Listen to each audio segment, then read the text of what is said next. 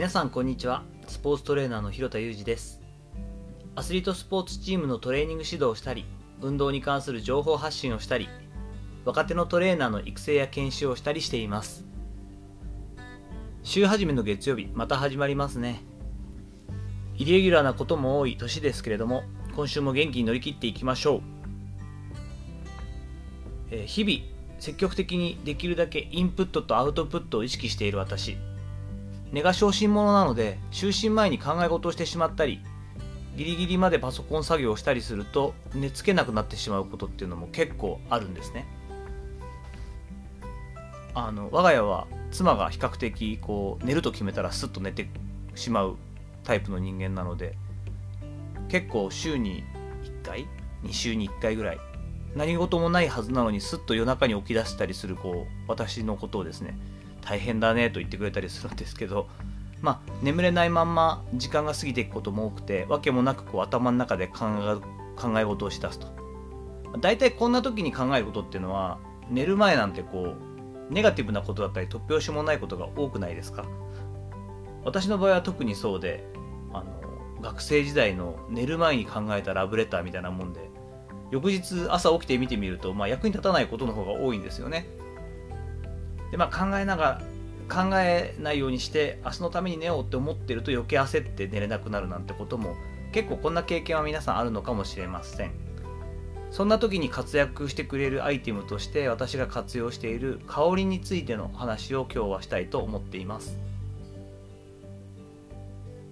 以前はもっと眠れずに悶々とする夜をこう過ごすことが多かった私なんですけれどもある時からアロマフューザーだったり、えー、とスプレーの、えー、とアロマの匂いを使ったりすることをするようになってから随分簡単にリズムよく寝れるようになってきました。えっ、と間違いないのはまあラベンダーの香りが一番言われているようにこういいと思っているので寝る前にはだいたいこのラベンダーを使って、えーアロマディフューザーを使ったり、まあ、シュッシュとスプレーだけでこう使える簡易なものもあるのでそれを振りかけたりしています。まあ条件反射的にこう眠気がこう出てくるのがいいところであんまり何も考えずにちょっと呼吸法だけ気をつけて寝るんですけれどもそうするとスーッと寝れるようになってきました。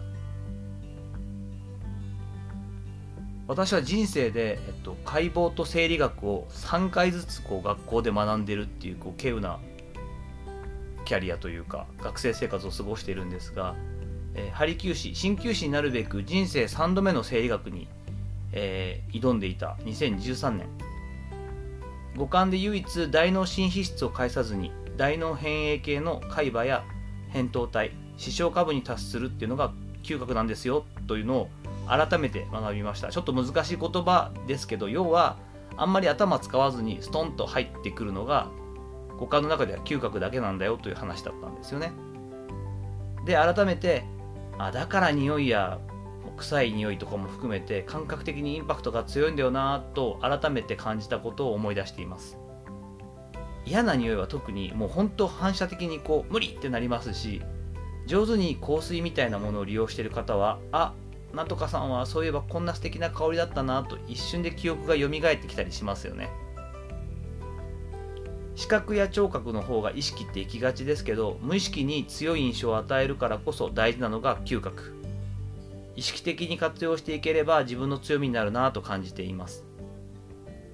今この放送しているところでもですねユーカリプタスっていうんですか？の香りでこうシュッとこう、えー、とスプレーをかけているので比較的リラックスして収録に挑むことができています。集中してシャキッとしたい時はペパーミントもよく使ったりしています。あとつけすぎは逆効果になりますし運動する仕事なので量が多くならないように本当に薄く気をつけてはいるんですけれども香水も使ったりします。今使っているのはブルガリのマンというものなんですけれどもだいぶ体から離しつつこうふくらはぎあたりにシュッとワンプッシュするぐらいです。自分自身がこの匂いを嗅ぐとよし外に出るぞというモードにスイッチが入ったりするんですよね。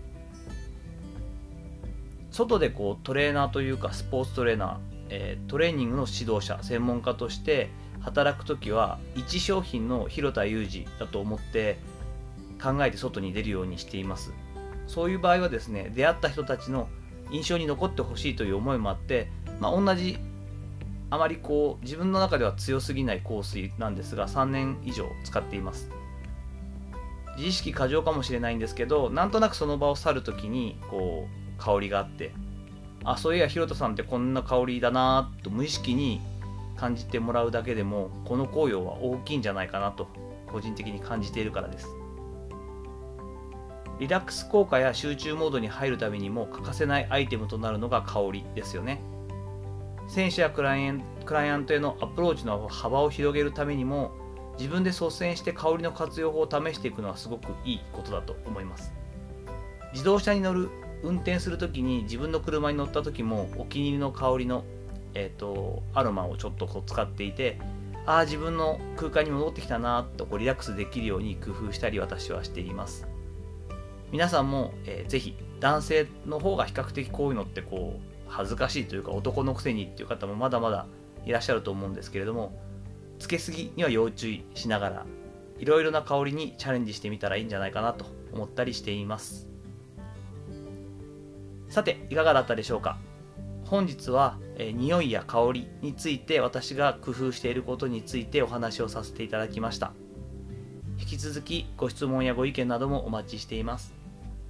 こんな話を聞きたいといったことがあれば、ぜひぜひよろしくお願いいたします。もし気に入っていただけたらいいねもお願いしたいですし、まだの方はぜひ登録もしてくれると、フォローもしていただけるとやる気になります。お願いします。本日も最後までお聴きいただきありがとうございました。この後も充実した時間をお過ごしください。それではまたお会いしましょう。広田裕二でした。